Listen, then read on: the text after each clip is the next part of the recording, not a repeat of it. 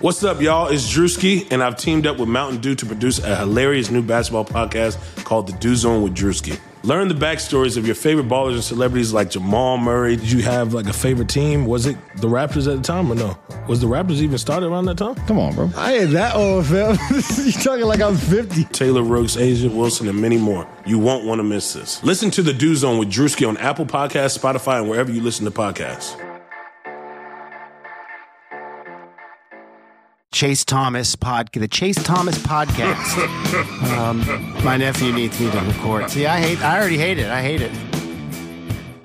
All right, it's Thursday, so you know we are doing college football on this very podcast, the Chase Thomas podcast, where I am still the aforementioned Chase Thomas, and I'm joined, as I am every Thursday night, by my good friend, fellow University of North Georgia alumni, Matt Green, down there in Dacula, Georgia. Matt, good evening, sir. How are you?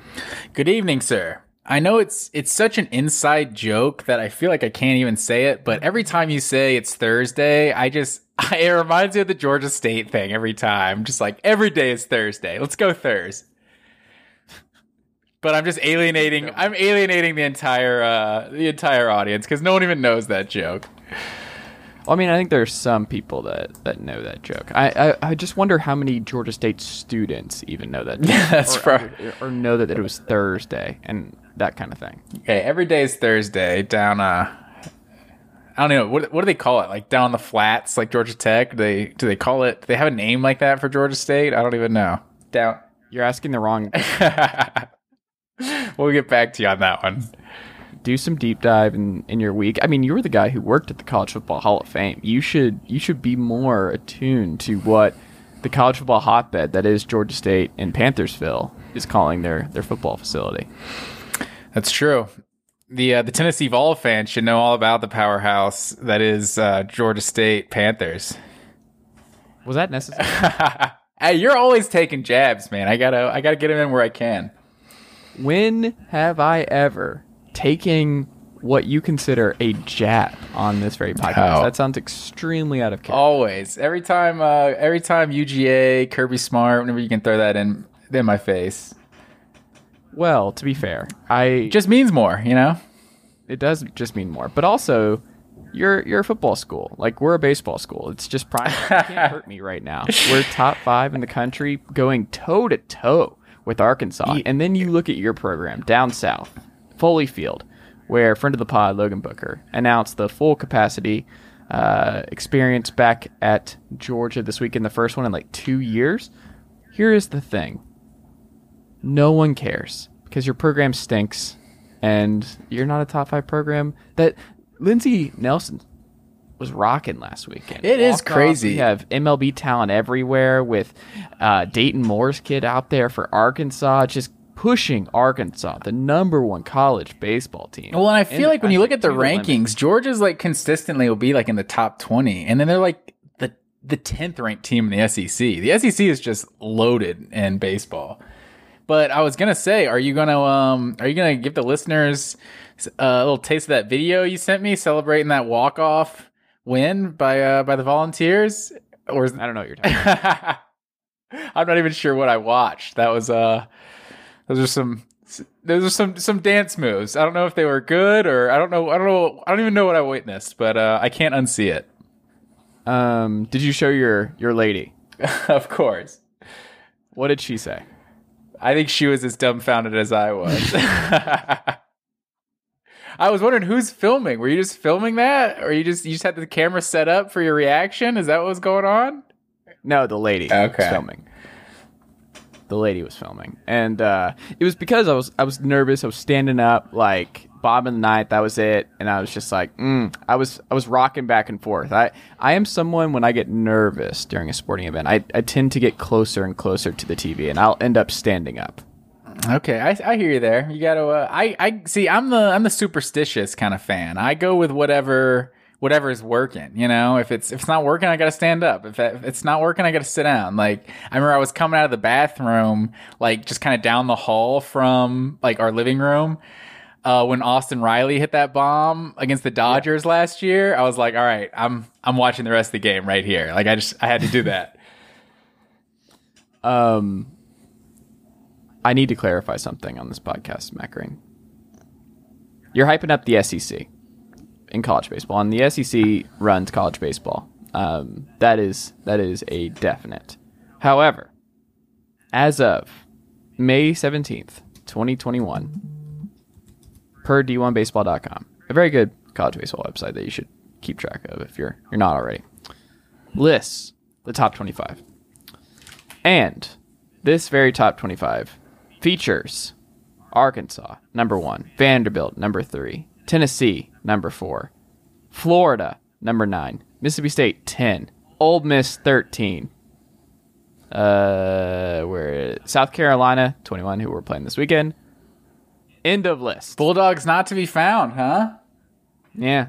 Oh, fair enough. Mister, we, we're always in the top 25. I didn't say it like that. I said like it's a respectable program, but they're still like lower half of the SEC. I, I thought they were ranked earlier this year, but I college baseball is definitely not my expertise. I'll uh, I'll defer to you on that one. Tony Vitello, just uh, just give him whatever he wants to be the Tennessee uh, baseball coach for the foreseeable future. Because uh, people, there's been some chirping that uh, Texas A&M is coming calling at the this at the end of this season. So we'll see. But uh, enjoy your full capacity for your your just forgettable group of Bulldogs down there in Athens, Georgia. But let me know when you're back in that top 10 and you're actually competing for Omaha and stuff like that. Then we'll revisit the, the Georgia Bulldogs in this very podcast, Matt Green. Can we get a uh, Peyton Manning little sound clip in there? A little Omaha action? He actually threw out the first pitch last Friday. Oh, he was that in right? attendance. Yeah, he always he needs to stop coming because someone pointed out that like Tennessee never wins when he's around. Like it's one of those weird things. If he's in the building, at the football game, at the basketball game, at a baseball game, they never win. They lost Friday night with, with him there. He threw a great first pitch. Like he had a one of the better uh, opening pitches I've ever seen. If I was a uh, if I was a a troll of a rival fan base, I would say Tennessee didn't win when Peyton Manning was there to begin with. Yikes! Oh man, did I just go there? Yikes! Did I just go there? Peyton Manning, all time great, all time great for sure. Mm-hmm. Mm-hmm. Um, we'll we'll just move. But I would never, I would never say that. If I was a fan of a, if I was a troll fan of another fan base, I might say something like that. But I would never say that. Well, that's good. Thank you for being the better man. Um, well, let's let's get to some news, some college football news. Uh, Gene Smith, the athletic director at Ohio State, getting a multi-year extension. Any thoughts on Gene Smith uh, sticking around? Yeah, no, he was the name that that was uh, kind of thrown around as maybe getting one of these commissioner jobs, like the Pac-12 commissioner or something. But uh, I guess he's he's happy where he is. And honestly, I don't know why you'd want to leave if you're at Ohio State. Like, just just just stay, keep keep raking in the money, man. Like, I'm all for it. Ohio State sports seem to be in a pretty good position right now. Sugar Ray Leonard, Roberto Duran, Marvelous Marvin Hagler, and Thomas Hearns. Legends, whose four way rivalry defined one of the greatest eras in boxing history. Relive their decade of dominance in the new Showtime sports documentary, The Kings, a four part series premiering Sunday, June 6th, only on Showtime. Everyone's experienced the pain of dropped calls and internet outages, especially working remotely this last year. So here's the question If you're the telco company, how do you help create better experiences for customers? Simple. ServiceNow digital workflows can help solve network problems faster and provide real time status updates so customers aren't left in the dark. That's probably why ServiceNow workflows have helped telco companies see an increase in customer satisfaction. But proactive customer communications only half the battle. With a single view of your back, middle, and front office operations, ServiceNow workflows also eliminate silos, keeping teams more in sync and more productive. With our scalable services, companies assure a better experience for both customers and employees on a single platform, the Now Platform. So, how do you help provide a better network experience for customers? With ServiceNow for telecommunications to help streamline network operations. Whatever your business is facing, let's workflow it. ServiceNow. In the Big Ten, I think would just be in a better position if he was the Big Ten commissioner. Like Kevin Warren's not a great early start for Kevin Warren. Yeah, that seems like a more logical uh, step. Like Ohio State AD to Big Ten commissioner. I just the Pac-12. I just don't know why you'd want to associate yourself with that. Like I just that's that's a tough job, and it, I feel like it's because of like the current perception of it. Like you're you're going to be under a lot of pressure to really improve things, and I'm not I'm not sure exactly what the commissioner is supposed to do. Like these schools have to hire, make the right coaching hires and everything like that. Like I don't. I guess the commissioner comes in when it comes to things like TV deals and you know these these 9 a.m. kickoffs. I, I if if I was the Pac-12 commissioner, that'd be one of the first things I got rid of. I mean, the Pac-12 I think is a much more difficult Power Five job than a lot of co- college football fans give them credit for. I think Larry Scott. Two things can be true. Larry Scott did a very bad job, and negotiated a very bad TV deal, but also I think it's a, it's a tough job, and I think it's gonna, just going to be really hard for them to catch up to the rest of the pack, the, the rest of the Power Five. Um, that being said, George Kliavkoff, I'm guessing I'm pronouncing that last name correctly, um, was announced out of nowhere, an out of nowhere name because it looked like Oliver Luck had a real shot at that, and I think that actually would have been a really smart, uh, shrewd hire by the Pac-12 to go Oliver Luck there. But um, no, they go Kliavkoff, who came from MGM. Uh, he's it.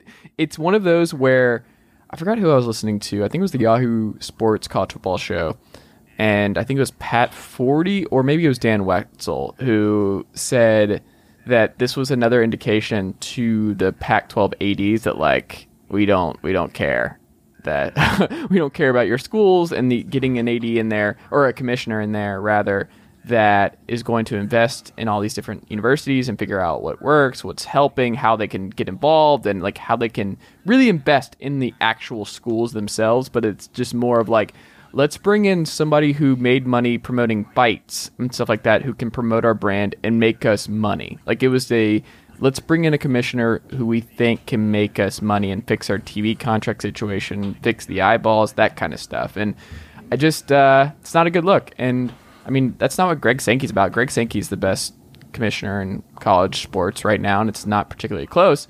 But the ACC went out and did that. They got their own Greg Sankey. Um, and I think he's going to be really interesting. To be fair, um, like what can you really point to like Greg Sankey like that he does like superior to other conference commissioners. You know what I mean? Like, well, he's invested. He's measured. He actually cares about the school. He had the background where he worked his way up. It's not even like he's a local SEC guy. Like he has done different things in the SEC before getting that thing. I, I don't know. I think he just paid his dues basically, getting familiar, like familiarizing himself with the role and what it takes to be a good commish. I don't know. Whenever I listen to Sankey and his leadership, I think he is someone that genuinely cares about the health of the conference. And I'm not sure the new Pac 12 commissioner cares about the health of the schools. I mean, that's true. I, it's like a, it's it's hard to say. It's just such a, it's such an interesting job that it's it's hard to have experience, right, with that kind of job. It's like you just kind of I've I've done X, Y, and Z, and maybe I'll I'll be suited for this job. You know, obviously it would make sense if you if you get a former athletic director or something like that. But um, the Pac-12 is in such a position where like they just need more eyeballs on their product, and maybe a guy that's you know worked with MGM promoting fights, doing that sort of thing. Maybe he can just help get more eyeballs on the Pac-12, but. I, I just don't know that a commissioner can really do that if if we feel like consistently in, in football they have like one maybe two good teams or in basketball they I feel like they were I mean they had a really strong performance in the NCAA tournament this year but even in recent years it seems like they're not getting as many teams in the tournament as they usually do and that's just like that's a whole huge level uh, that I'm not sure the the commissioner really has any control over. Yeah. Um I don't know. I I the Pac-12's in a tough spot and it's not like the Pac-12 network is going to get resolved this year. So it's a it's a long bet, but we'll we'll see what happens there. Speaking of the SEC though, 23 million for SEC schools for virus losses. Were you were you at all alarmed by that number? Yeah, the 23 million didn't seem that crazy until you thought it's 23 million per school. You just have like a just a 300 million just sitting in sitting in the in the safe back there. Hey, you guys take a little something. It was a tough year. We'll just we'll just throw you a little something something. Just 23 million per. I mean, that's that's a wild figure. It just means more, man. I, I that's that's all I can say. Yeah. Um, it's also why schools when they were talking. Remember how I was like, this can be a tough year. Like a lot of the idea, and then you have Will Muschamp getting a just ridiculous buyout um, this offseason. That was the theory. Like I feel like I heard Yeah. a lot of people say that. Like, oh, this will be kind of a, a free pass year. There won't be too many coaching firings. They'll schools are afraid. Yeah, no. They I feel like this seemed like one of the most active off seasons in terms of teams firing their head coach. Yeah. Because they know they have this in the bank. Like I think these ads and these presidents and these schools know that like they'll get the help they need in the SEC if they need it. Um, the Lions ultimately went with the guy who would tear off a, a body part for a Super Bowl win. The guy who had a very memorable opening press conference in Dan Campbell. Um, just a caricature of what a football coach should be um, on the football field. Not exactly all in on Dan Campbell as a head football coach, uh, but in the Lions' defense, it seems as though they wanted Iowa State's Matt Campbell.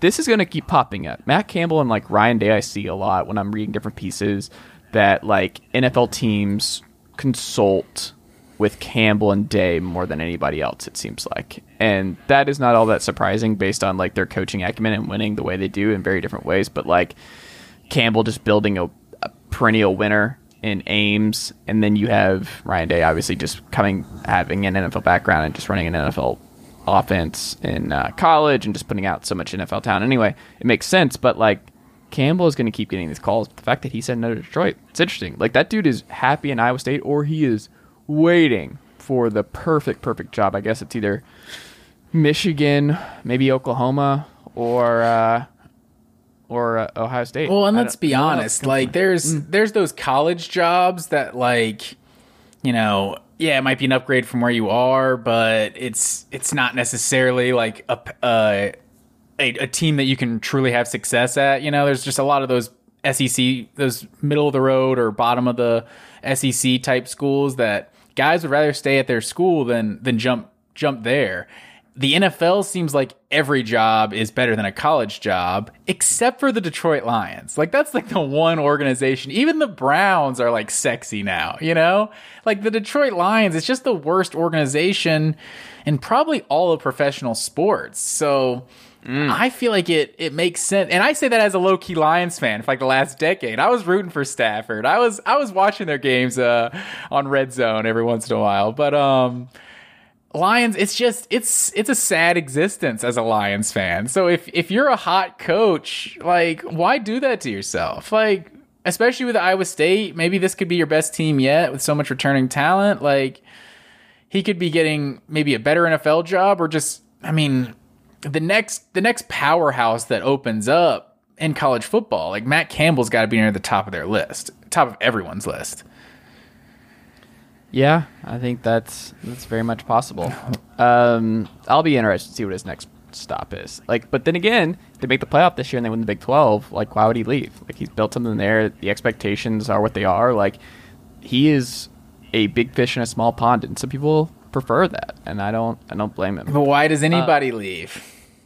Right. Money, man. That's why it's always money's money. There's just so much money they can throw at you. Like money's not important until someone's like quadrupling your salary. You're like, oh, well, you know what? that is a lot of money. I can't say no to that. Yeah. I mean, Alabama took a NFL coach. like they plucked an NFL coach because they had that much money. You know? Yeah. Yeah. Um, Indiana added another running back, USC Stephen Carr. Um, what do you make of Indiana adding Stephen Carr? And also, this is a two parter. Guess who Michael Penix Jr. was seen working out with this week? Uh, who's that? Jameis Winston. Okay, I see ya. Um, Stephen Carr. I mean, that's. I guess that's a solid ad for Indiana for sure. If you can get a running back from USC, uh, he's a solid piece. I'm sure he's as good as anybody they have. No, no shade throwing at Indiana. Indiana's they're they're frisky. Tom Allen's got a frisky bunch up there in Bloomington. I would say. Um, That's how I always want my football teams to be described. Frisky. they're frisky. You got you got to take them seriously. Like that that is a school now that They are at the point now where you have to take them seriously in terms of like you will get beat if you don't come with your A game. Like Ohio State almost got beat, um, and they would have gotten beat if they didn't come prepared for uh, Indiana last year. Like Indiana's, I mean, what they did against Penn State and stuff like that. Like you got to come correct against Indiana and Tom Allen's crew now. You just I'm. I'm gonna tell you right now, Indiana's taking a huge step back in 2021. I'll tell you that right now. just really laying into Hoosier Nation. What do they do to you? I just, I'm still salty about the Penn respectable for the State. I'm still our salty about the. Penn State game. Their biggest win of the season. They didn't win that game. I'm sorry. they just did it. Pounding on the table over here. I I know like you're you're not into it. Um, our main event for today's episode, Matt Green, buy or sell. We're gonna do some buy or selling right now. First up, you have this UNC State champion rings for beating NC State and Duke. Oh my gosh, man. Hard sell on this. Like a state champion ring? Like, come on, man. Like, people already give teams enough grief about like an SEC East ring or something like that. But at least that's like a legitimate like accomplishment. Like, oh, you won the coastal this year. And like we said, we're never gonna know who's in the coastal or who's in the Atlantic. I'm just I'm just not gonna remember it.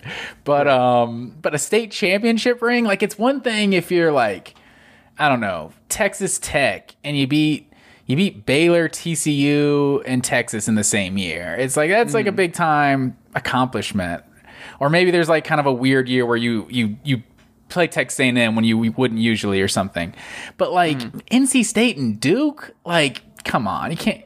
How much did this? How much money did this cost? That's what I want to know. Like these, I guarantee, I guarantee these guys sold all these rings. You remember back in 2002 and all those Georgia players, like it was like a story they sold their SEC championship rings.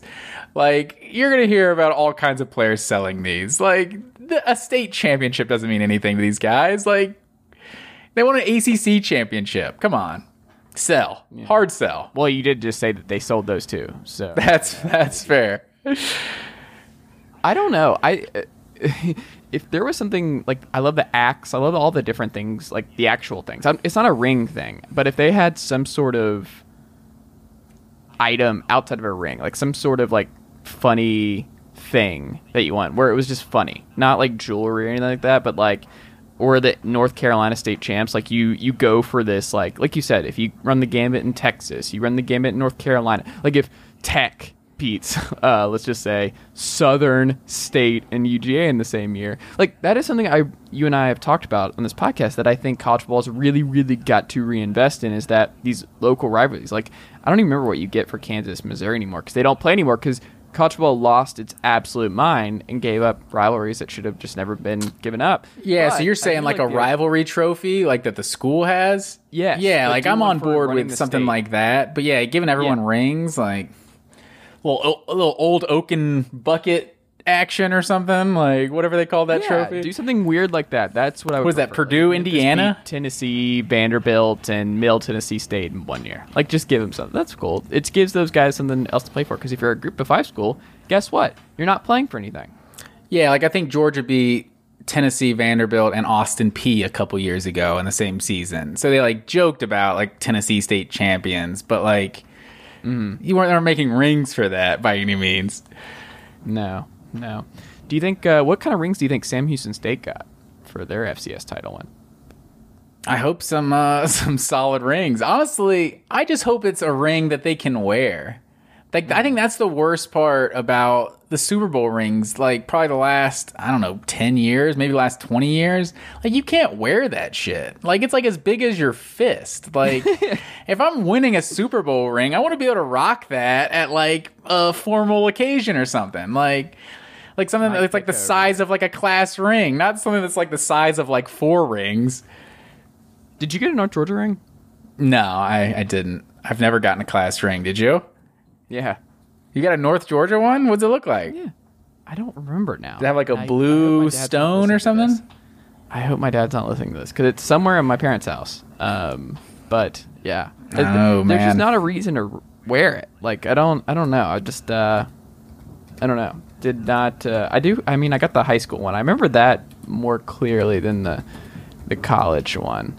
Um, which naturally leads us to Kentucky, Matt Green.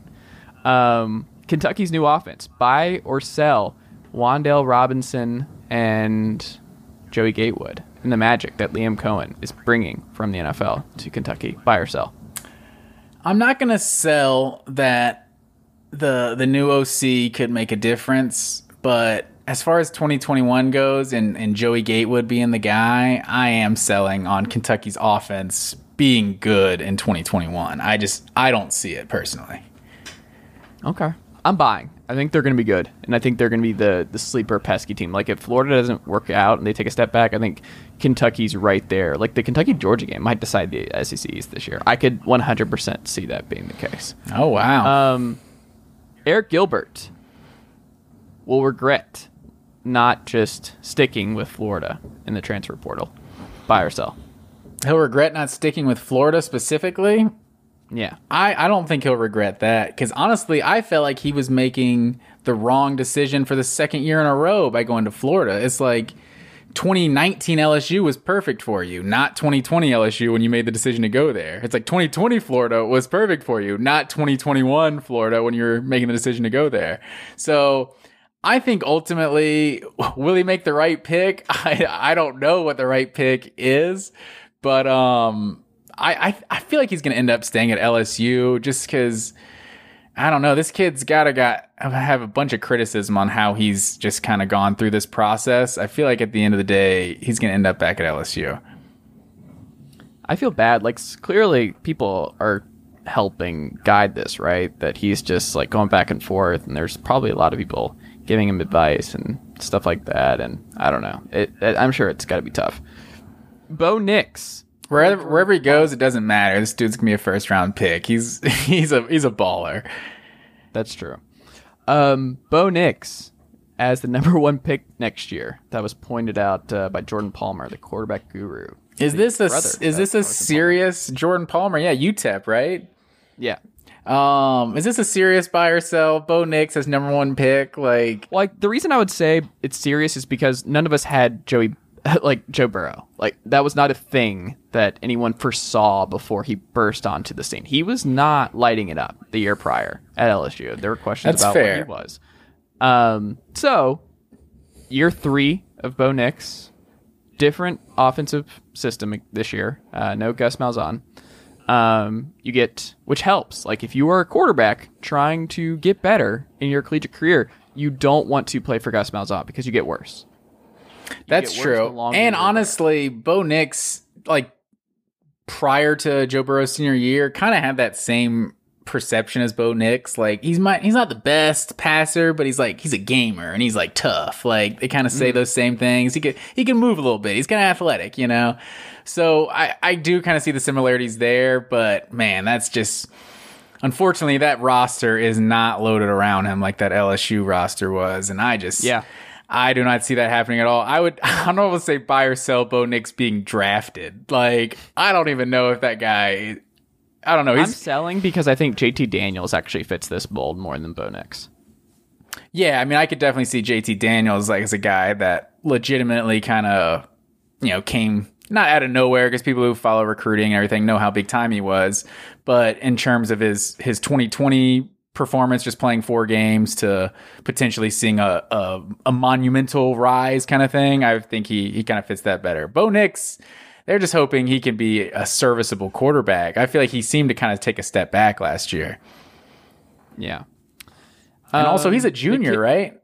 Yes. He was a Yeah, so I don't start as a true freshman. Yeah, so I don't see him leaving early for sure.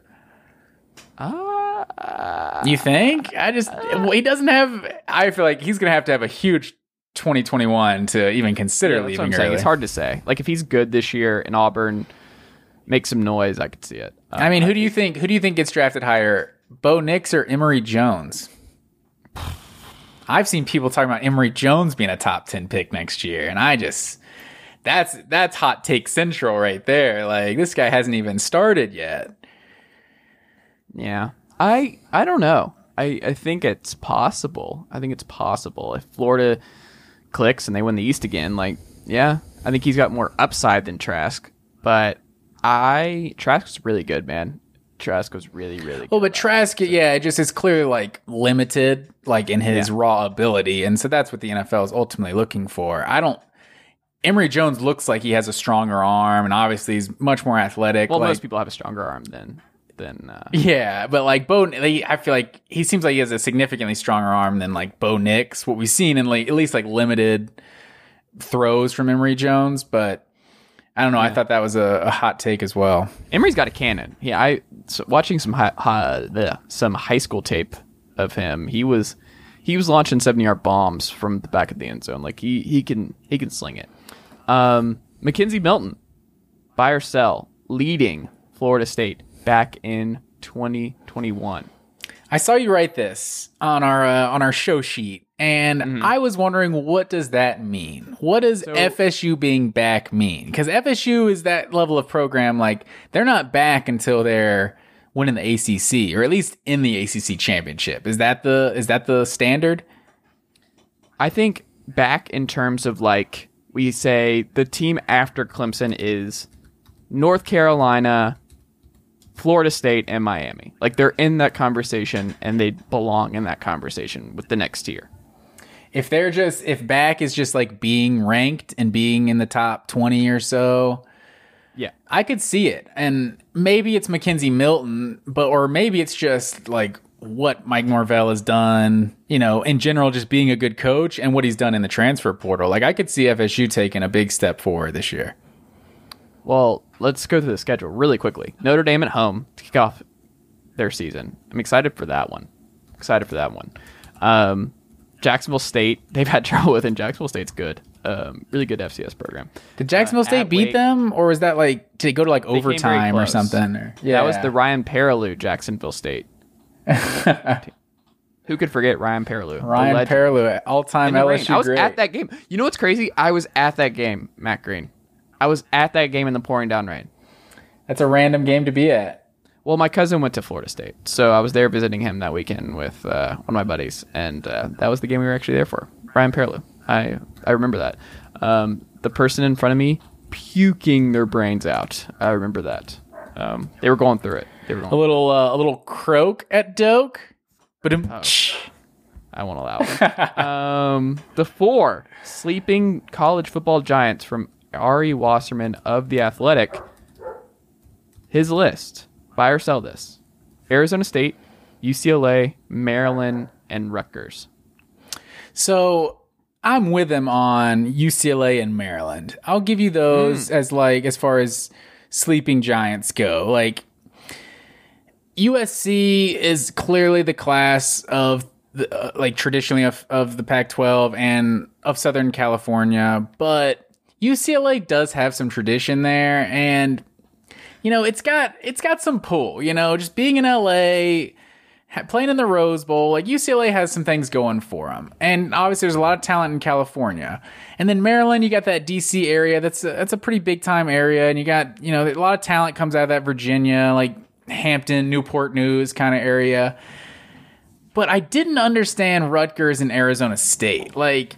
Arizona State seems like like they've had success like in the 90s, 2000s. They're a respectable program, but like what is the like what is the ceiling for Arizona State? Like I would I would put more someone like Colorado in there over Arizona State. Like Colorado seems like someone who's just got a more legitimate football history. And then Rutgers, I guess it's just a New York being close to New York City thing. That's a geography thing. yeah, it's like I don't I don't see Rutgers ever being good. like Rutgers is just not a good job. Greg Schiano is going to get them as good as they could possibly be. I'll guarantee you that. Yeah, we've seen that. Like, But- and it's back to the back to the the the. I don't even know what to call this. The the dungeon, the cellar of whatever conference they'll be in. Like it's it's very easy. Yeah, the wheels to exactly. Like the the Ray Rice year was like a ten and three. Like that that's about as much as they can ask for. Going ten and three once every every decade or so. That and that might be a little too much for Rutgers to expect.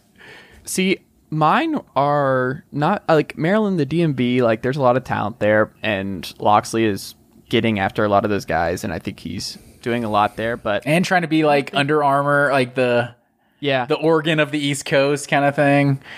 I could see that, but I still just don't feel power there. And I think part of it too is that the Pac-12 is way more open than the Big Ten. Like there's there's still a tipping point where like Maryland can't reach Ohio State. Like I don't know if anyone in the Big Ten can reach Ohio State. I think there's just they're in a league of their own. Um, I mean, Arizona State and UCLA. There's like the Oregon's good, but like Oregon does not have a stranglehold on the Pac-12, and Washington was better than them over the last ten years.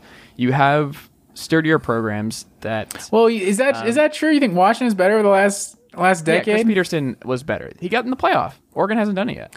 That's I know Oregon went to the went to the national championship in the playoff. Uh, Mariota's year. That was the first year of the playoff. Was that the first year? Yeah, when they because they beat Florida State that year. That's right. That's right. Okay. Since then, they have not been. in Washington, But they definitely took a, a dip for sure. I feel like the media, like people have been like desperate for Oregon to just take a stranglehold over the Pac-12. Yes. Like everyone wants Oregon. It's like you're the coolest team out there.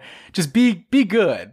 Be Well, be the Ohio best. State this year. Like everyone's going to be rooting so dang hard for Oregon to beat Ohio State this fall. Yeah, I think that was that was probably the biggest casualty of the 2020 season that we we missed out on Oregon Ohio State. I was really excited for that one. So the No, last excited for North Dakota State, Oregon. Like Trey Lance beating Oregon to kick off the season would have been hilarious.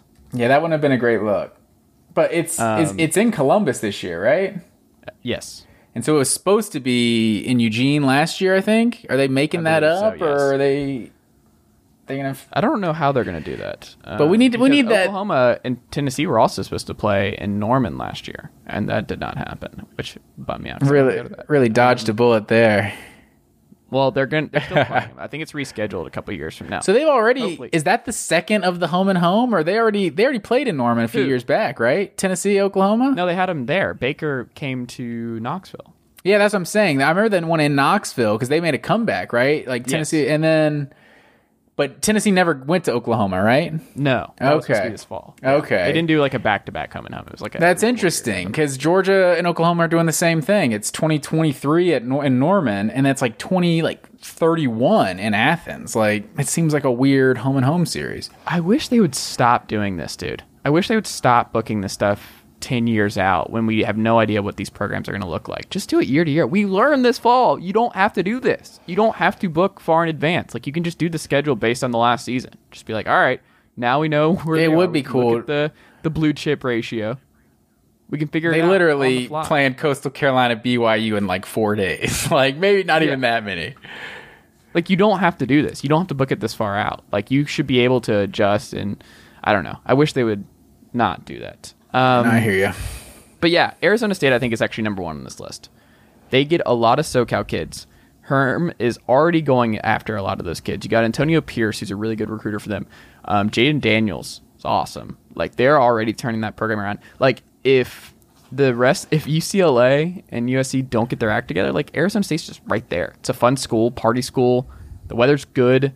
Um, you have an NFL team right there. You have a lot, like it has a good fan base. It's got a good atmosphere. Like Arizona State is absolutely on that list. UCLA is still going to be a basketball school. Arizona State's not an anything school.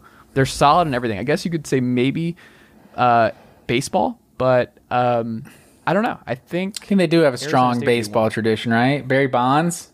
yeah.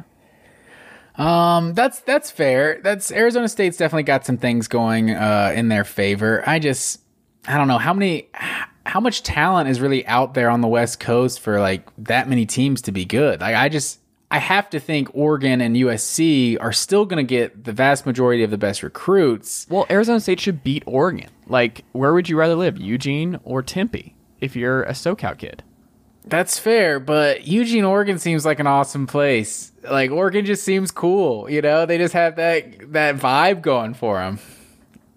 okay, right. But also, so I noticed that, like, is North Carolina, are they too good right now to put on a sleeping giant list? Because Yeah. I feel like they seem like someone who actually has a legitimate shot of kind of a, a team that's not a powerhouse that could legitimately kind of get into that conversation and, like, contend for conference titles year in and year out. And I think that's a team, one of those clear, like, not football traditions that kind of has a chance, I think, to to elevate the perception of their program.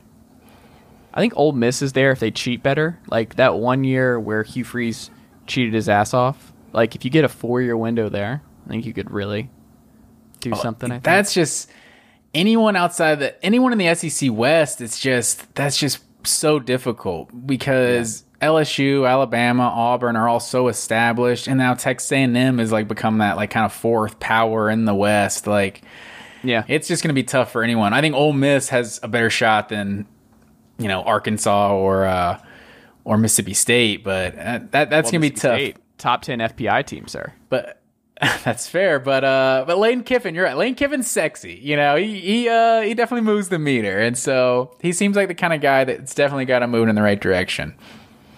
Last thing quickly, Matt Green. Um, Eric Gray, listed as the top transfer thus far. Former Tennessee legend, Eric Gray, at Oklahoma. Do you agree? Do you think it's Henry Toa Do you think it's McKenzie Milton? Who do you agree with it being Gray? Or would you say it's somebody else? Should fit that top spot. I think um 24/7 Sports put out their top 100 like transfers and they had To'oTo'o one, but I'm I'm with you. I think I'm buying Eric Gray. I think he's going to make a huge difference. What he does running the ball and catching it out of the backfield, like I just feel like we know Lincoln Riley's offensive, you know, acumen, like he's going to figure out how to use that guy in the best possible position. I think Eric Gray is going to have a monster year. But I, and I didn't want to rub this in or anything, but this had you you looked at this list, right? Yes. This had to be a tough list for a Tennessee fan to look at, man. Like number one, two, seven, 11, and 20 on this list are transfers from Tennessee. Like, it's just brutal. You can think about the type of team Tennessee could have had coming into uh, next season, and that might not be their five best players, but that might be their five best players. you know what I mean? Like, that's tough. Yeah. But that's what happens when you change programs and you get caught the McDonald's bag of money. That's what that's what happens, Matt. Green. um, well, that's all I've got this week, Matt. We got a shorter show this week, but um, next week, do you want to do the transfer deep dive next week? We could do that. That could be our our big thing.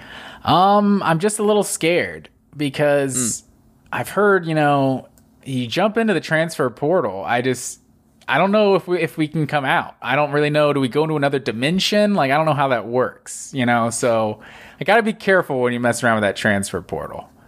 That is true. That is But yeah, I'm all in. for that guy down there in Tequila, Georgia, Matt Green. You can follow him at Matt underscore W underscore Green. For myself, up here in Knoxville, Tennessee, Chase Thomas. That is all I've got. And we'll be back. More episodes tomorrow. And then uh, college football every Thursday on this very podcast, chasethomaspodcast.com. Talk to y'all soon. All right. We are good, sir. All right, good stuff, man.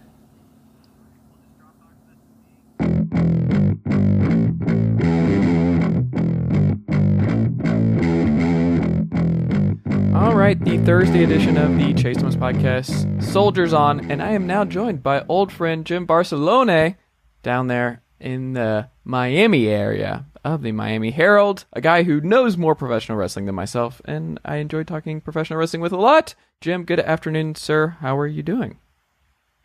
Good here in sunny South Florida, waiting for the springtime afternoon rain. I think this place is turning into Seattle, getting more rain and rain. I don't know if this is global warming, who knows, but that's.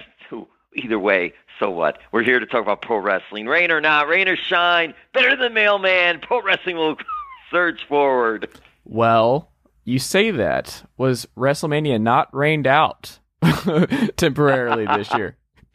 Hey, it was a half hour delay. Mm-hmm. And as I wrote, we waited a year plus to have a show with fans. What's another 30 minutes? Did you go? I did go. I went. Actually, I was I was lucky enough too. I was able to go to the second night of the NXT show as well.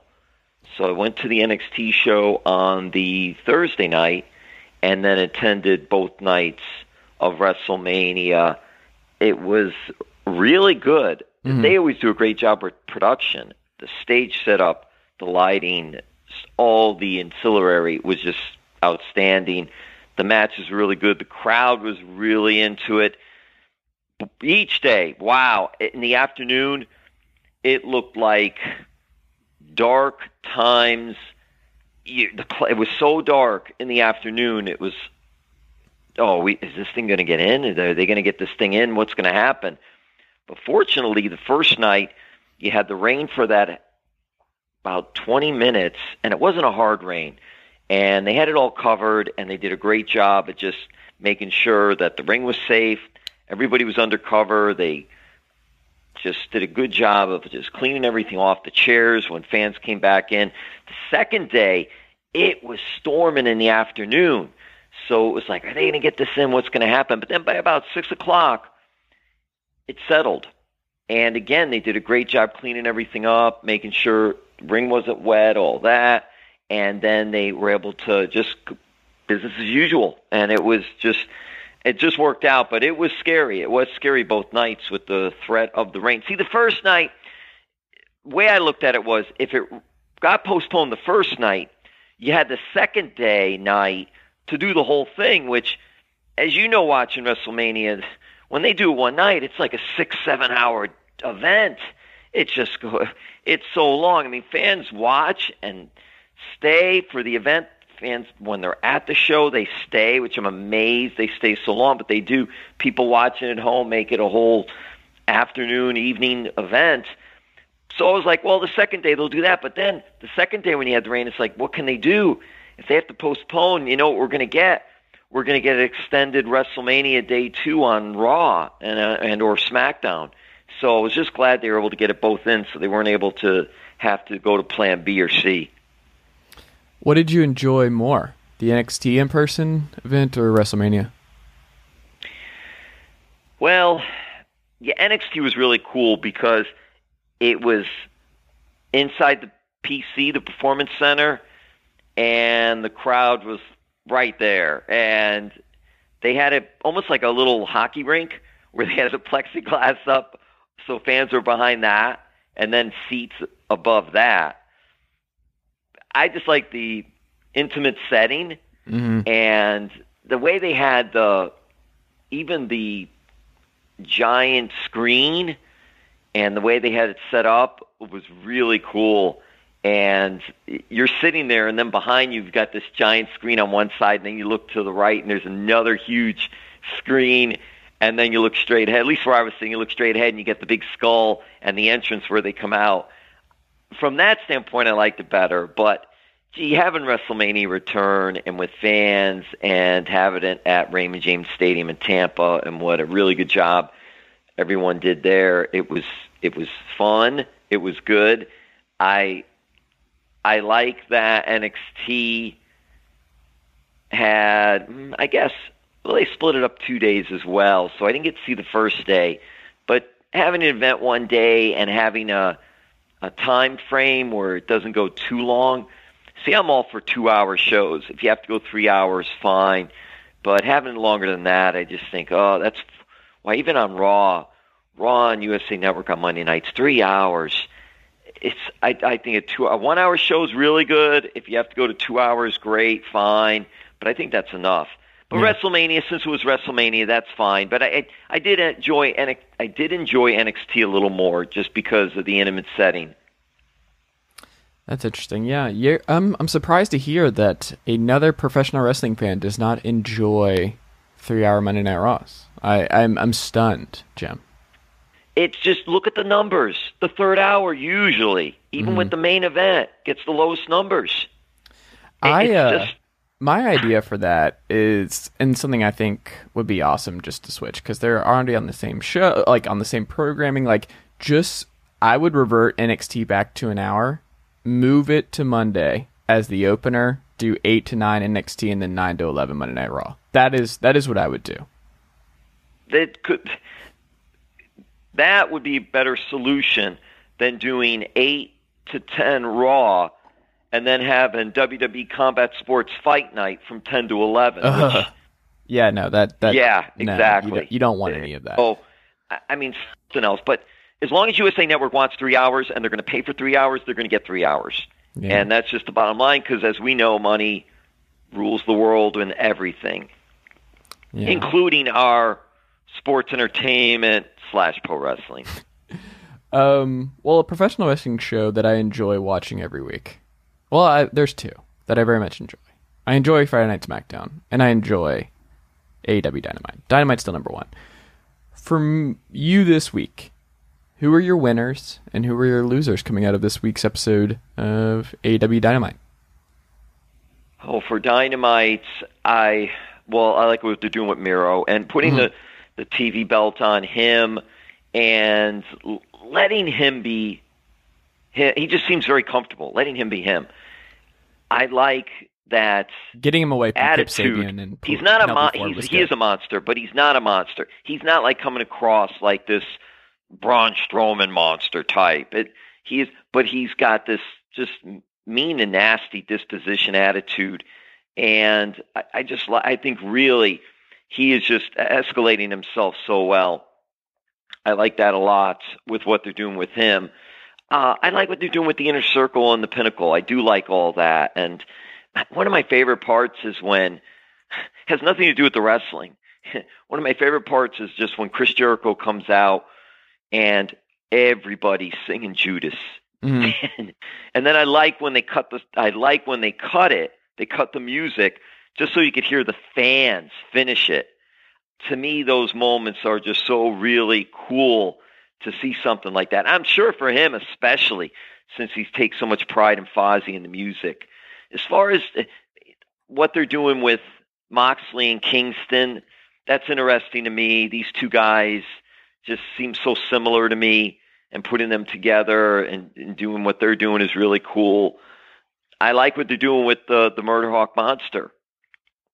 Are they turning him? Well, I hope he doesn't turn totally if they're doing that with him. I just like him and Jake as heels, as true heels, and doing that. But I do like I do like to see some. There is a difference with him now. They're trying something different with him. I like what they're doing there. I, I just there there's so many things though with AEW that I do like. Mhm. What I'm interested in though has nothing to do with Dynamite. It actually has to do with the news show Rampage. Mhm. So they're going to do the new show on Friday. Now we're we're t- every night there's pro wrestling. We're not even talking about all the other pro wrestling out there, but it's just every night, and it just proves to me, which I've said for a long time, you don't need those monster rating numbers anymore on TV to have a viable, successful pro wrestling show, as long as the networks will pay for it, because that's really bottom line is yeah, of course they want high ratings and they want fans or top ratings, big ratings, big numbers, but you don't need them. And as long as these networks will pay to have pro wrestling on, that benefits the, sh- the company and the show and the wrestlers. And now we're seeing it every night. No matter what it is, there, there's Impact Wrestling, there's MLW, there's Ring of Honor. They're on somewhere. And then you have AEW. Now they're moving to also going to have a show on Friday nights. I know when it comes people that watch to- AEW Dark in full, and I just, I'm blown away by the people who can do that, who can watch Elevation, Dark, SmackDown, Raw, NXT, Dynamite. It's just, it's honestly like it's it's too much. We're getting to the point now How? where like How I'm do you gonna have to, watch? it's it's too much, and I understand the flip side of that, where someone might say, okay. Too much. Well, you don't have to watch everything. It's not like you're required to watch everything. No, you're It's so not, right. good but you also don't want to feel like you're you're missing out and you're not uh, seeing the whole picture and you want the whole story. Right. But I'm getting closer and closer. And a friend of mine, uh, Will Washington, who hosts uh, RBR Weekly Wrestling Talk, he is, uh, I believe, only watching Dynamite every week, but he's uh, watching all the pay per views because for or for WWE because WWE does a an exceptional job of their video packages before matches on pay per views. They're so good and so informative that you don't have to watch the weekly programming anymore because you can just catch up by that alone. And you're like, all right, I saw everything I needed to see. Now I can just watch the pay per view. Does that make sense? Because it makes sense to me, honestly. That does. That is funny. It does. And it's interesting because I always thought when they're doing that on the pay per views, I'm watching it going, okay, here's a time filler and all. Imagine if they didn't have that, how much time they would save on the pay per view. Yeah.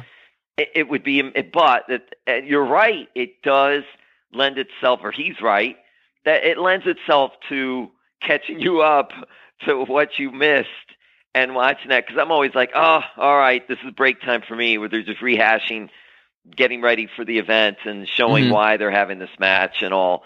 But I can understand that. I really can understand that now in that point to say, hey, it's catching up for fans. They can't watch all the time and see all these different segments that we're putting out there to get to where we got. Yeah. Um, what did you think of the Go Go and uh, Austin Gunn segment this week? Yeah, it's it's. Uh, they really want to. I just think for Gogo, they they're really putting a lot of stock in him. I used to like like him on commentary. He would be on commentary in AEW Dark for some of the matches Mhm. with Taz and Excalibur. And and by the way, AEW Dark, what a for me what a fun show because I like the tongue in cheek stuff. I like when they could just sit there on the comment on the commentary team and have a little fun and be sarcastic and just go with it there. It's so different than the traditional format, like an AEW Dark Elevation is more of your traditional format. You're going to get more insight, news about the wrestlers, about the matches on a more serious tone with Tony Schiavone and Paul White, aka Big Show. Also, Paul White's And- really but good. for, I like Paul White a lot. I think he does. He is so multi-talented too. He's just so much that he can do in the ring and outside the ring. But I do like what they're doing with Gogo and and having this build up and building it up like that. So you you do things like that and. And then we'll look the flip side, like someone like Austin Gunn. I like the Gunn Club. I think if AEW decides that they're gonna, they have so many tag teams and so much talent that they could introduce a six-man tag team titles at some point. Don't and you I think dare! a team No like more titles. Gunn Club. No, no, no more Jim. titles. You don't want any more titles. But if they did do titles, the Gunn Club would fit perfectly with that. I mean, they would, they would, but uh, less titles. I mean, they already got. We've got the we got AAA titles appearing on these shows. We got the FTW titles appearing. Like we got all kinds of stuff. We don't we don't need more. We we don't need Yeah, more. Yeah, Kenny Omega is a Yeah. is a belt collector himself, so Mhm. he is his own museum of belts, which will continue to grow. By the way. Yeah, yeah. Um, I'm excited for DMD versus Hikaru Shida at uh, Double or Nothing. I it, it, there's no way Baker doesn't come away with the title, right? Like you cannot keep it on Shida for this much longer. she has to have ba- yeah britt baker's done such a tremendous job that it is her turn so i i just that's another talent that just when you first saw her and a lot of fans didn't know her and now she's getting exposure and, time to develop and grow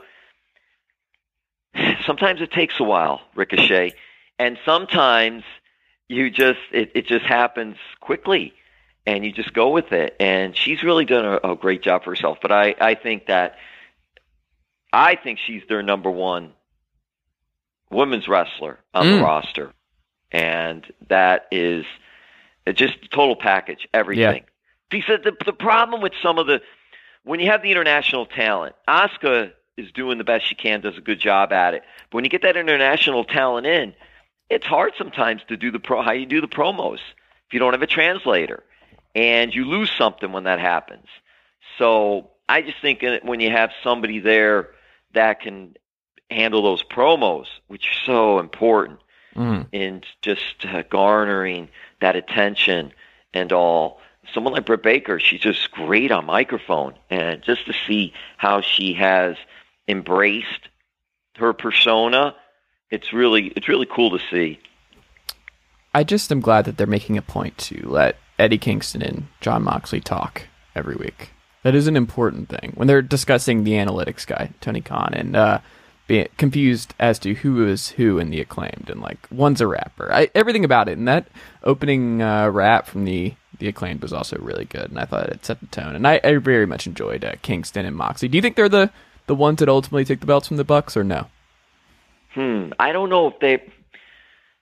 I'd rather see a a, a tag team that has been together Mm-hmm.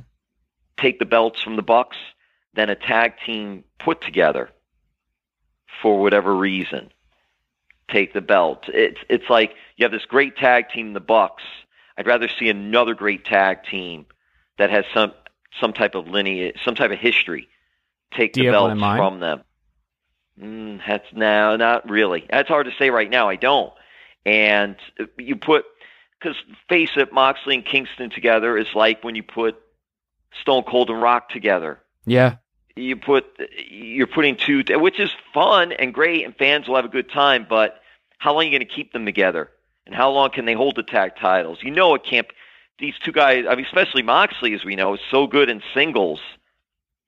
How long can he hold tag titles for and continue to do tag matches when you know this guy is like in his prime a stud in singles wrestling action Well, I think you kind of have to because you want to keep him away from Omega and everything because he came up short, and you don't want to, him to lose his luster. So you just keep him away from the belt collector for as long as you can because it doesn't look good to just uh, go down and fall prey to Omega multiple times, and you just kind of look like a goober. Um, so I think it's good. Short term wise, Yeah. yeah. Short term wise, if they get the belts on them, that's what'll happen. I don't foresee a long tag title run if they do win those belts, but I just think that there are so many tag teams out there, and you have tag teams that have been. Yeah, I would have liked to. I really would have liked to seen SCU win the belts and hmm. sort of end it when their title run ended but it, it still was the still was well done how they all set that whole thing up and, and went out like they did and, and put together outstanding efforts. But I would have liked to seen them I win those tag titles. They're the ones that come to mind. Hmm. Varsity Blondes had some good stuff, and I like the Pillman Jr. Uh, quote from this week when they were backstage, and he was like, um, "His lineage is not why he got into the wrestling business; it's why he stayed away for so long." I like that. I like that point that he made. Um, Yeah, Pillman Jr. is real. I remember him in MLW, and he was pretty good there. He needed work, but he was pretty good. And putting him with Davey Boy Smith Jr. and Teddy Hart, and he was able to learn from them. And then now making this transition to AEW, breaking off and doing his own thing, and tag team action. And it's uh, really good to see. Really good to see. There's so much talent though that's one thing with all these different wrestling groups and shows when i when i look at it the positive negatives the positives at least even with all this tv programming and different companies and i even mentioned nwa power Uh, gosh sakes now on FITE tv and that's another one at least it's it's giving the talent places to work so when you see somebody get cut when WWE has to make their cuts because let's face it, you can't keep adding people to your roster no matter what company it is, no matter what business it is, and keep everybody and just grow it like that. There's no way. How do you have enough spots available for them? And you have 100 people on the roster, and then you have 200 people on the roster, and then 300 people. Do you, no, you can't do that. So you have to make cuts. At least when they are making cuts, they have other places that they're going to, and well, let's talk about that jobs. this week because they had some more cuts this week. One that should have been cut a a long time ago. Like I, I still just cannot wrap my head around what took so long with Drake Wuertz. Uh, that should have been uh, a goner a long time ago. I don't, uh, and that that situation looked it, was pretty ugly and was pretty ugly for a long time. But um, what do you make of all the cuts that took place this week? just had to make them and and that's what happens and when you see talent being signed that's what i mean when you see talent being signed it's like great congratulations they signed them but you you think back well somebody's got to get cut if they're if if a company's adding more talent and they have the same amount of tv time same amount of shows and you look at the scheduling now. Scheduling should be picking up a little, getting to house shows, and and it's starting to get better with COVID. So we should should hopefully start seeing that. But uh, just how does any business or company hire some? Do you know any business that when there's a job opening, that job opening is because they're adding to the company rather than somebody left or got fired and they have to replace somebody? Usually that's what happens. You replace somebody to fill a position there may be a new department developed and you have to hire new people. Mm-hmm. But more times than not, when you're hiring somebody, it's because somebody else left for a new job or they got fired. So it, it never, it really never surprises me when a company like a WWE is releasing talent because when I see the Performance Center class of 12 being hi- signed, well, how do you how do you justify signing 12 and not releasing anyone? Because what are you going to do? Have them sit home, collect a paycheck to do nothing while wrestler X or superstar X is busting his tail working for the same amount of money? Well, actually, that's not fair to wrestler X. It's somebody sitting at home getting the same money that he or she is getting when they're risking themselves or injury because they don't have anything for them. So you're going to keep them at home and pay them? It just, it just to me doesn't make sense. Do I feel bad? Of course. Nobody likes to see anyone lose their job, but it, it just, but from a business standpoint in the profession and any company, you're going to hire people. Well, that means somebody's got to go. So it doesn't surprise me when they make any of these cuts. And and to me, it didn't really surprise me the cuts that they made this time either. I, I don't. There have been. I think the one. I think the one time of recent note is when they got rid of Gallows and Anderson. That's the one I was like, hmm, wow.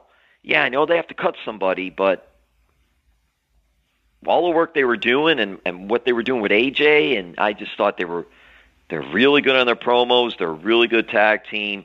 They just they, they know how to get under your skin. I was surprised. That one was a surprise to me. I understood they had they had to make cuts, but it was the the type of talent they cut. That was the one that really surprised me out of all the recent ones within the last, I guess we could say, the last year. Yeah, yeah, but we'll see what happens because I I suspect once they're touring and once this is well behind us that they're just going to keep gobbling up talent all over again. And like that's something. I'm, But they yeah no, but they will. But that's the thing. That's my point. They're going to be keep signing talent, but when they do that, they got to release somebody. Somebody's well, they weren't go. doing that. Remember, like we had a long, I don't even remember how many year stretch where there were no cuts. Remember how it just it was but they a normal cut after yearly WrestleMania. thing. But see, that's when I don't, I don't remember that because I always remember after WrestleMania they always make cuts Yeah, after, and the reason. but they the stopped it doing was, that for a long period of time. Do you remember that? Like I there was like a four to five year stretch where they just didn't do it. They just retained all their talent. They just never cut anybody. They just didn't. That there was a long stretch. That's why it was so alarming when we saw just the the amount of cuts they had as Evlays that they used to just not do this anymore. I'm curious. I would love to go back and, and just look at that and see if it was if it was that they didn't release anybody or if that we haven't seen people in so long that they released them and nobody knew anything about it. Yeah, that's a possibility too. or they got rid of all the legends con a lot of the legends contracts.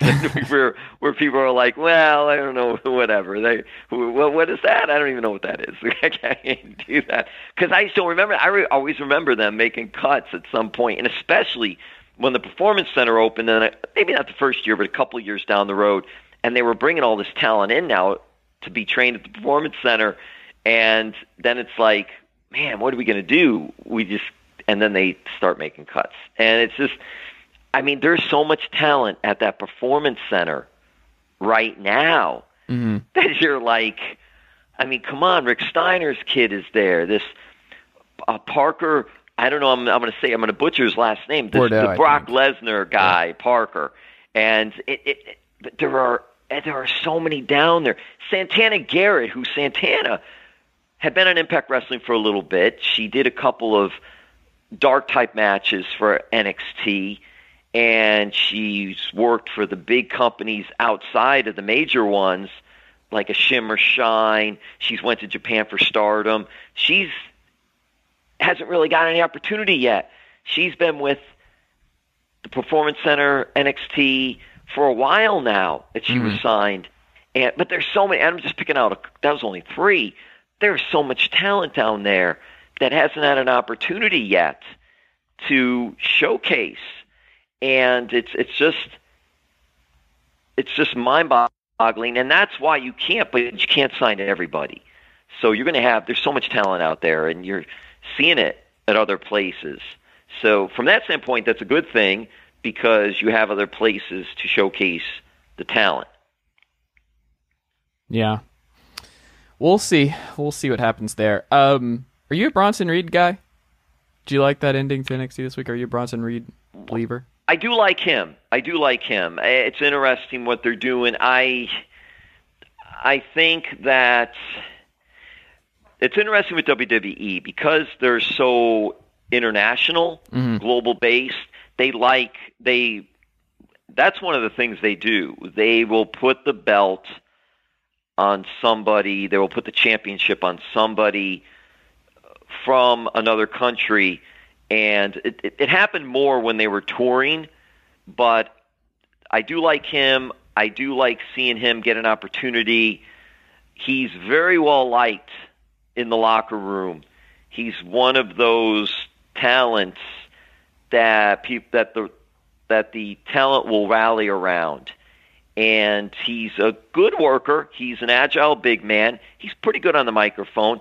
He still, I mean, think about it in NXT, he still is hasn't been there a while, hasn't been there a long time. Well, has been with the company for a while, but hasn't been spotlighted for a while. So this is a, a big opportunity. Did I see it this quick? No.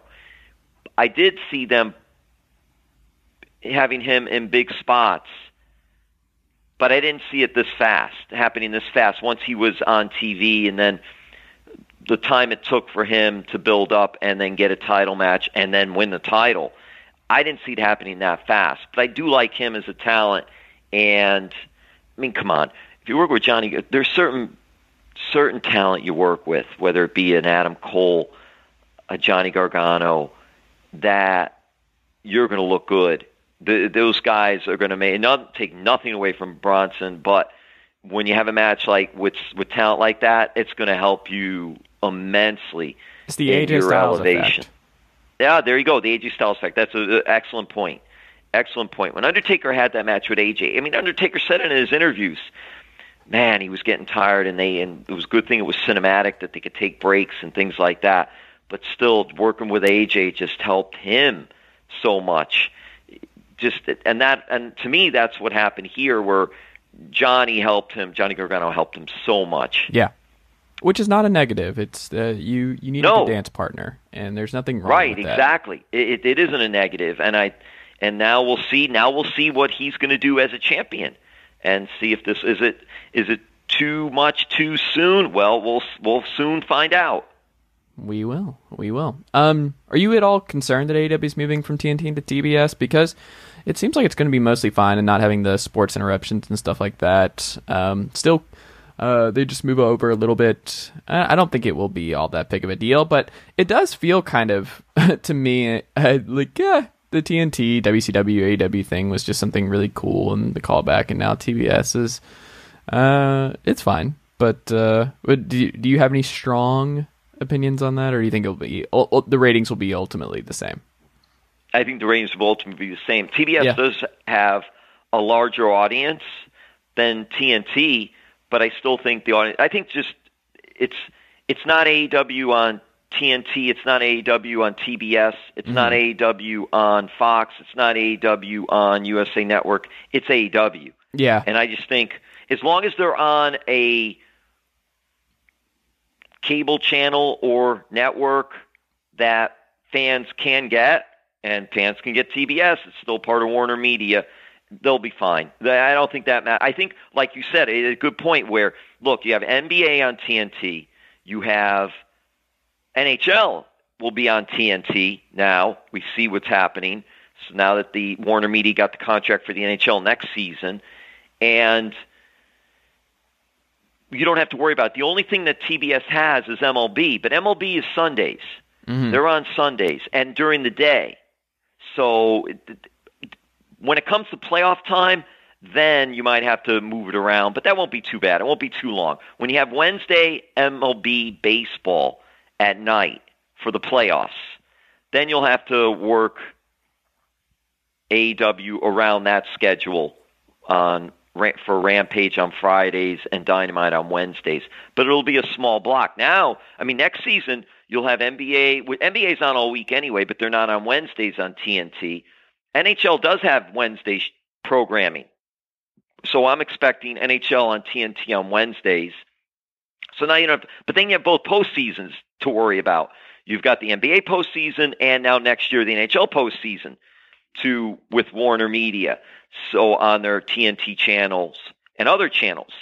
So you have more to concern yourself with. On TBS, you only have the baseball, and it's summertime playoffs. So you're talking, well, actually not summertime because that's regular season, and that's Sundays. So Sunday afternoons, you don't have to worry about that. Playoff time, which will be October, October, November. What we we got September, late September, October. I guess October is really uh, the playoff time for MLB playoffs on TBS. That'll be the time you'll see some shows maybe have to move to other days or times when they're showing it for next year. But that's really you got to pick your poison, so to speak. So NHL and NBA on TNT or MLB on TBS. And now you just have MLB and you'll have AEW on TBS. So it'll be more of a sports focus with TBS having just those two. And and that's good. It'll make it easier to move around and switch things up and scheduling. Another thing you got to remember too: NBA playoffs and the NHL playoffs almost overlap each other. So there's going to be a lot of programming on Warner Media channels next postseason for those sports. So they have a lot of channels. So plus Warner Media and Discovery now are supposed to be merging next year. So that means they're going to get have more channels to work with when that happens. So if let's even say an AEW had to move somewhere, well gosh, you got like 25 different channels that you can get that you could put it on just in case you do have to move it off that channel if you can't keep it on TBS for that week. Hey, we're going to be Dynamite's going to be on truTV on Wednesday at 8 if we can't move it to Thursday on TBS, whatever it is. You're going to have a lot of options with that type of merger. It's interesting because I've been following that for a while, especially when the NHL was looking because I remember when the NHL was originally it was NBC that was really involved in re-signing the NHL. And NBC Sports Network, NBCSN, which was where you would get your Wednesday night hockey, NBC was dissolving that network. So that's why all the talk was, uh-oh, if NHL re-signs with NBC, they're going to bring their Wednesday night hockey over to USA Network. At the time, AEW was on Wednesday nights on USA. Up, AEW is going to have to move, or they're going to have to put them on another channel in the NBC family of channels. But then it all worked out anyway because NHL decided they're not going to sign with NBC, and there you have it. They end up signing them with Warner Media, and then all the talk with AEW started because it was the same thing. What's going to happen now with Wednesday nights? TNT, they're going to be on there. So I just think it was good. A couple things were good. I thought it was good. AEW moved to Tuesday nights Yeah. because now You mean can NXT? watch. Well, or, uh, sorry, right? Yeah, thank you. NXT moved to Tuesday nights on USA Network, so now they didn't go head to head, and you saw the bump in ratings for both shows, which was great. And then I like the fact that when AEW announced that they were going to have Rampage as their n- new show, and it was going to be on Friday nights, that it was going to be on 10 o'clock at night and not overlap with SmackDown on But are you going to watch Fox. Rampage every night, uh, Friday night? Are you going to really do three hours of pro wrestling on Friday nights, Jim? I do it on Monday night. Yeah, I do do it on do Monday it night on with Raw. So Friday night it will be. So usually my my routine would be Mhm. on Friday nights. Now I'm gonna have to change the routine when that happens. My Friday routine would be SmackDown and Fox eight to ten. Then on the computer I would put on I would put on 205 live. No, you on don't. Now Peacock. Oh yeah. No, and I'd you have don't. that on the computer. But on the TV, I would have Blue Bloods. I love Blue Bloods. on CBS every Friday night, 10 o'clock. Incredible. I love the drama of Blue Bloods.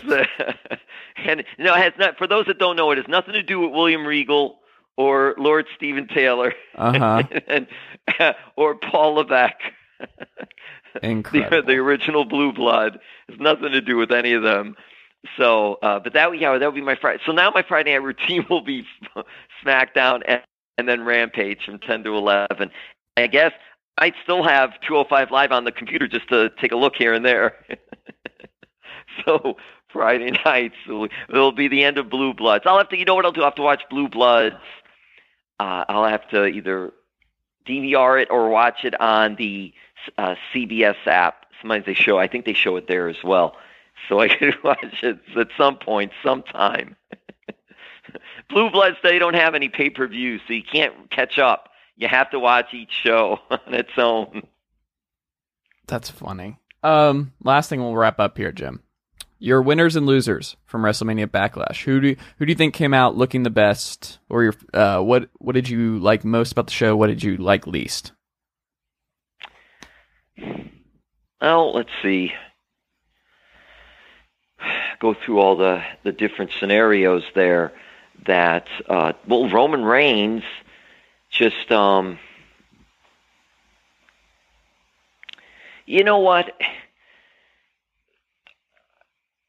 I just really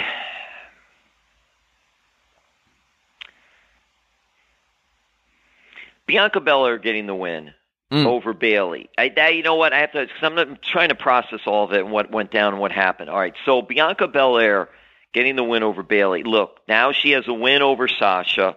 She has a win over Bayley. Two of the top stars in the company. The two stars that were basically carrying the company because you had Becky Lynch on maternity leave and you had Charlotte Flair who wasn't back yet.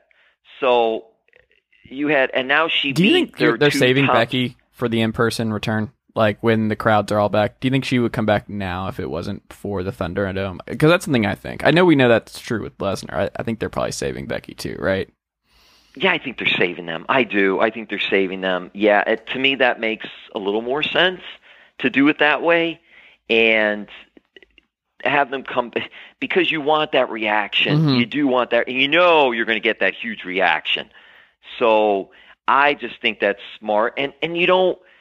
And with what who they have now, Mm-hmm. you have Charlotte Flair back, and it's they have enough of She's been on fire, Really by the good way. talent. Her promos, Yeah, she has. over the last month of just Her promos are great. Yeah, I mean, she's great. I love this. I love this persona where everyone's jealous of me, and I'm I'm the top one, and I'm the star, and I'm the one everyone's coming to see, and and just being better than everybody else, and doing it that way. She really comes across well doing that. I mean, she would be my favorite wrestler of all time if she would have pointed out over the last couple weeks that Rhea Ripley and Asuka just don't have chemistry, and she's here to save the chemistry problem between the two of them. Like, just call it out. These two, you can't figure it out. You can't do it. I got to step in here because the fans they can't handle those two anymore because they stink together. It's so weird that they're so bad together, but they're so great individually. I'll never understand how that works, but it goes back to our dance partner thing, where sometimes It just- does. it doesn't work. It the does. chemistry's not there. Right. The, sometimes the chemistry is not there. You could take two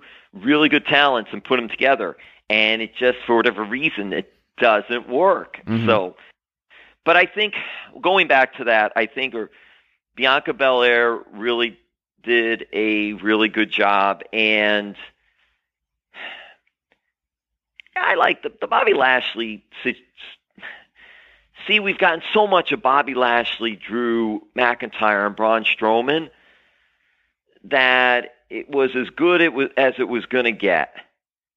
Because you know they all could just beat each other up, and they'll and they'll all take a good beating too. hmm They like to get physical.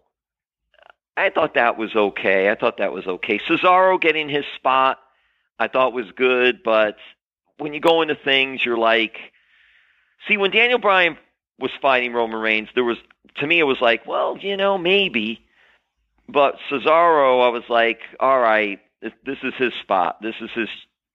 Oh, Jim. It's not going to be. Jim, He's not going to win. Jim, he's not going to win. Roman Reigns but is he's not, not getting pinned No, for that's at least I another mean. year. Like we're Yeah. looking at, Well- well, yeah, a long, long time down Well, the line. you know what? Yes, but with Daniel Bryan, but it's it's the perception. It's the perception. Daniel Bryan in there. Let's say, shock. Brock Lesnar beats Undertaker, hmm and or Roman Reigns beats Undertaker. That shock factor. Yeah. It's like, especially Brock Lesnar beating Undertaker. It's like, no way, no way, no way. But when you have someone like Daniel Bryan in a match, I'm thinking, I'm thinking like you. Why could they take the title off Roman? He's so hot right now. Just him and Heyman and what they're doing with Jey Uso and oh well now Jimmy too. But it's just like, how do they take the belt? Well, Well, then don't. I'm thinking, well, no, well you don't. You don't, and that's true. But I'm thinking, well, if they did, it would be like a it would be like a one night thing or a very short turnaround of something happening. But they kind of did that with Drew, and that Maybe didn't really do anything either. The, the well, it did, but that's yeah. but that was but yeah, but Drew wasn't as hot as Roman, and when you're when you're he's on fire. And the thing is, but my point is that when you see Daniel Bryan there, it's like, uh, but Cesaro is like, nah, this isn't that this isn't happening. It, it's not. I mean, good for him. Have a good match. Do that. This will be good, but. It, you know that the title's not changing hands at all. It- It's not, and, No. and you just so you look at it and like that, and it's like, oh, okay. So I sort of like looked at that going in as good for Cesaro, but bad for Cesaro too. So that was like. Well, I think a lot of guys that we like on. SmackDown are just going to run into this wall. Like it's just it, Roman. I think elevates you to an extent, but it's also just like there's there's no there's a limitation to what uh, Hot Axe can do on on the blue brand right now. And then you have Jinder Mahal, Yeah, there is. who's just uh, getting ready to lead Monday Night Raw into 2022. like who's not excited about that? Um, Yeah, well, I guess again, the international Mm-hmm. market when it opens up again, you'll see that the WWE is so big. I, I'm I'm when this whole COVID thing starts to get better Mhm. and better and better, and we settle in. I see the company even taking a bigger international push than what they have. You need to do an international push and put on a good product. Like that will come naturally. Like The Rock becoming an international superstar came naturally. You don't. You can just uh, become huge in bigger markets, like Roman Reigns being big in bigger markets. Like it's not.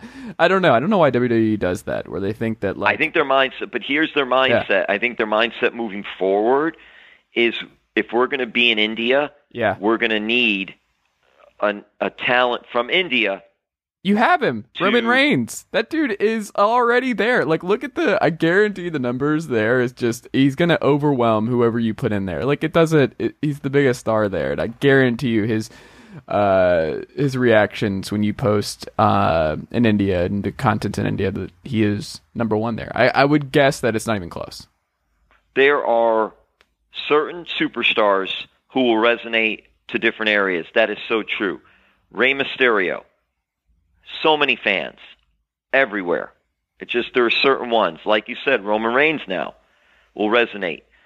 But here's what I believe is happening, and not just in pro wrestling slash Mhm. sports entertainment, is the fact that analytics are playing so are playing so much into what a company does Hmm. And where it's going. Yeah. Raw is built for YouTube. Raw is a YouTube show where they have clips. They do get their, do their segments that they can pull for seven minute uh, segments on YouTube, and that's it. That Raw is literally a YouTube program. That's interesting you mention YouTube because WWE's segments, Mhm. Raw included, wow, the numbers. You Yep. think, well, people are watching on TV. You, they're not going to do much on YouTube, but you know what? Those segments, and they broke it up into those small segments. Right. They get massive amount of, hits on there.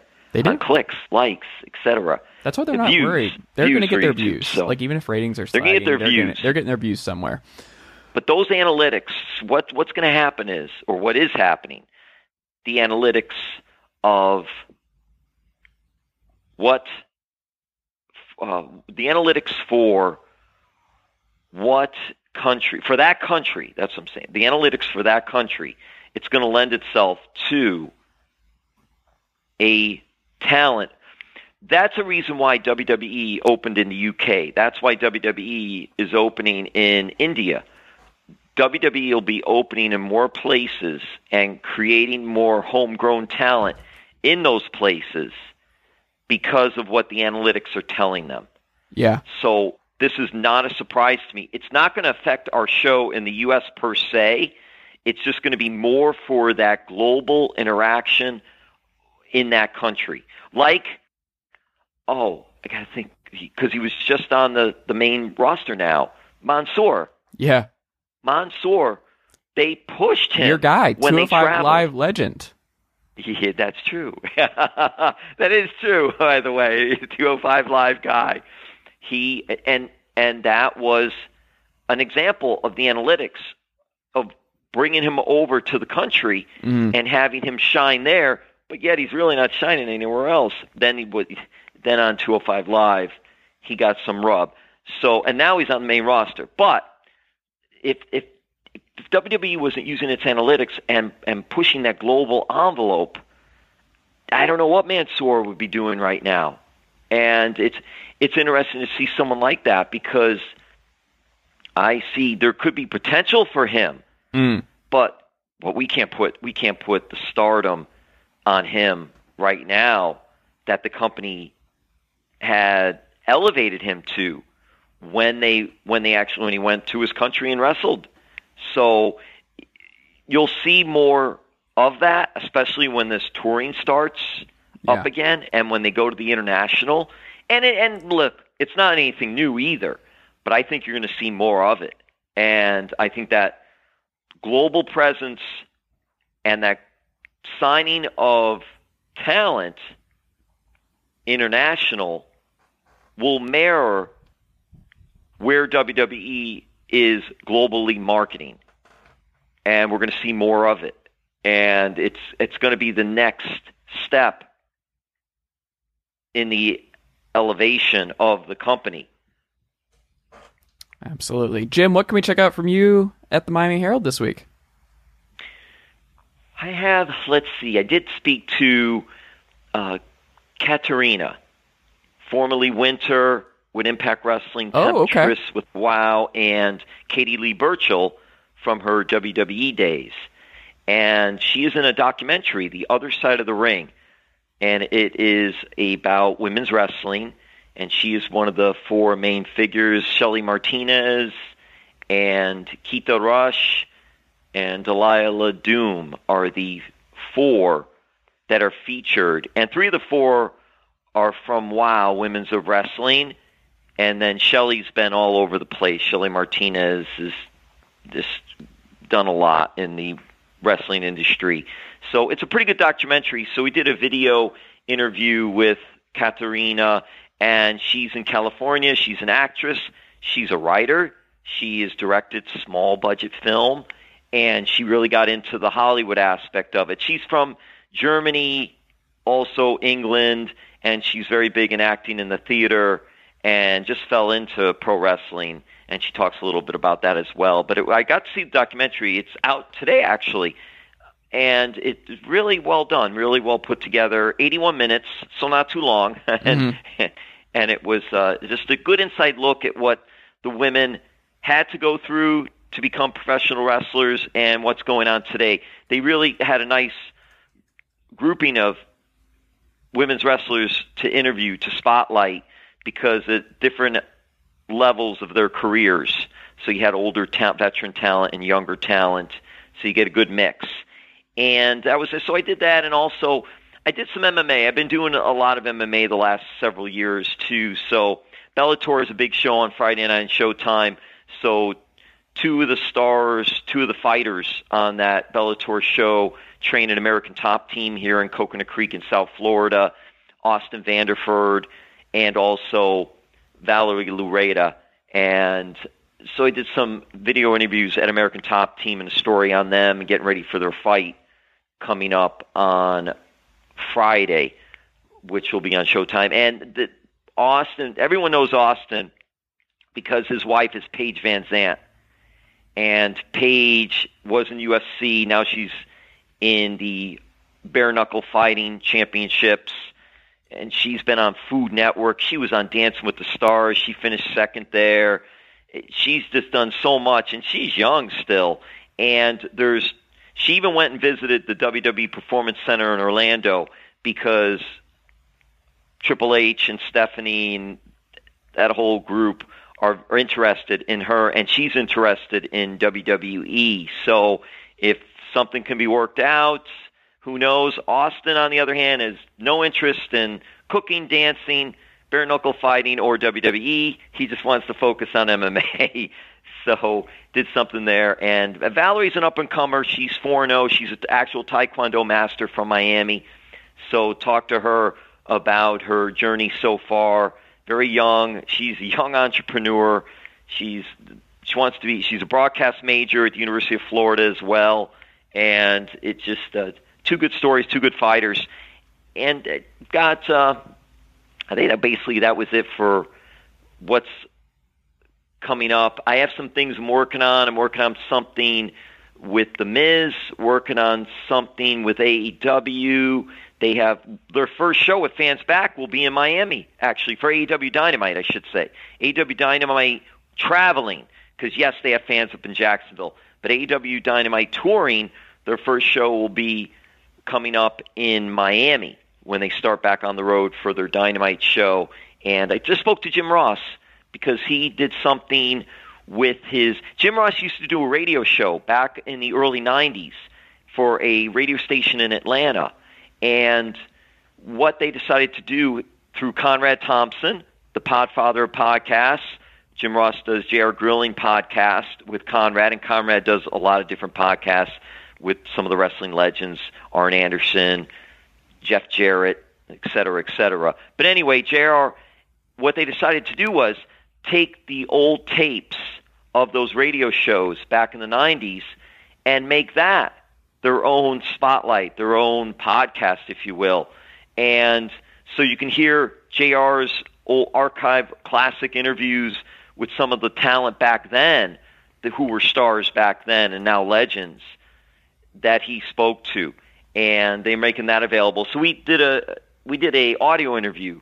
I did an audio interview with him talking about those back in the 90s and what happened, and then that was before he started working with WWE, and then some of the different interviews that he did. So keep him busy with that as well. That was something just posted that I uh, finished. So there was a lot going on, a lot coming up.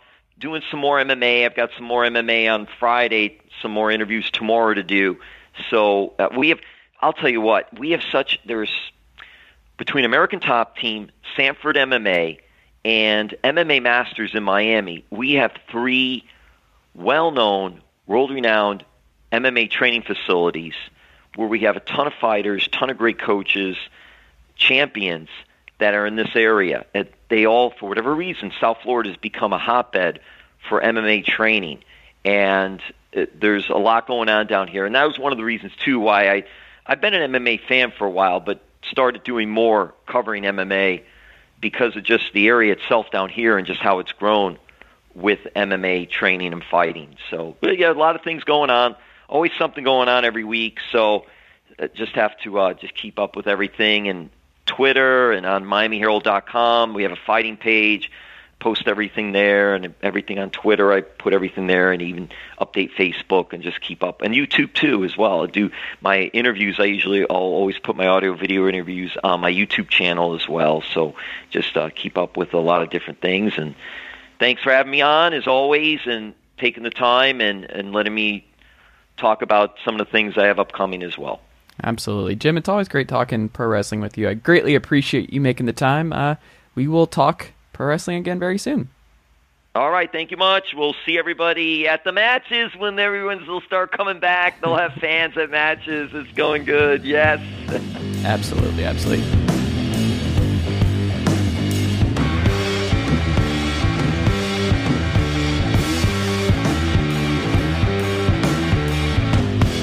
Nicely done, nephew. Chase Thomas Podcast. Hell yeah. Nobody builds 5G like Verizon builds 5G because we're the engineers who built the most reliable network in America. And the more you do with 5G, the more building it right matters. The more your network matters.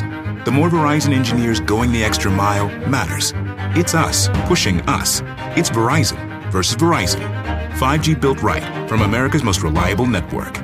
Most reliable based on rankings from RootMetrics second half 2020 U.S. report of three mobile networks. Results may vary. Award is not an endorsement.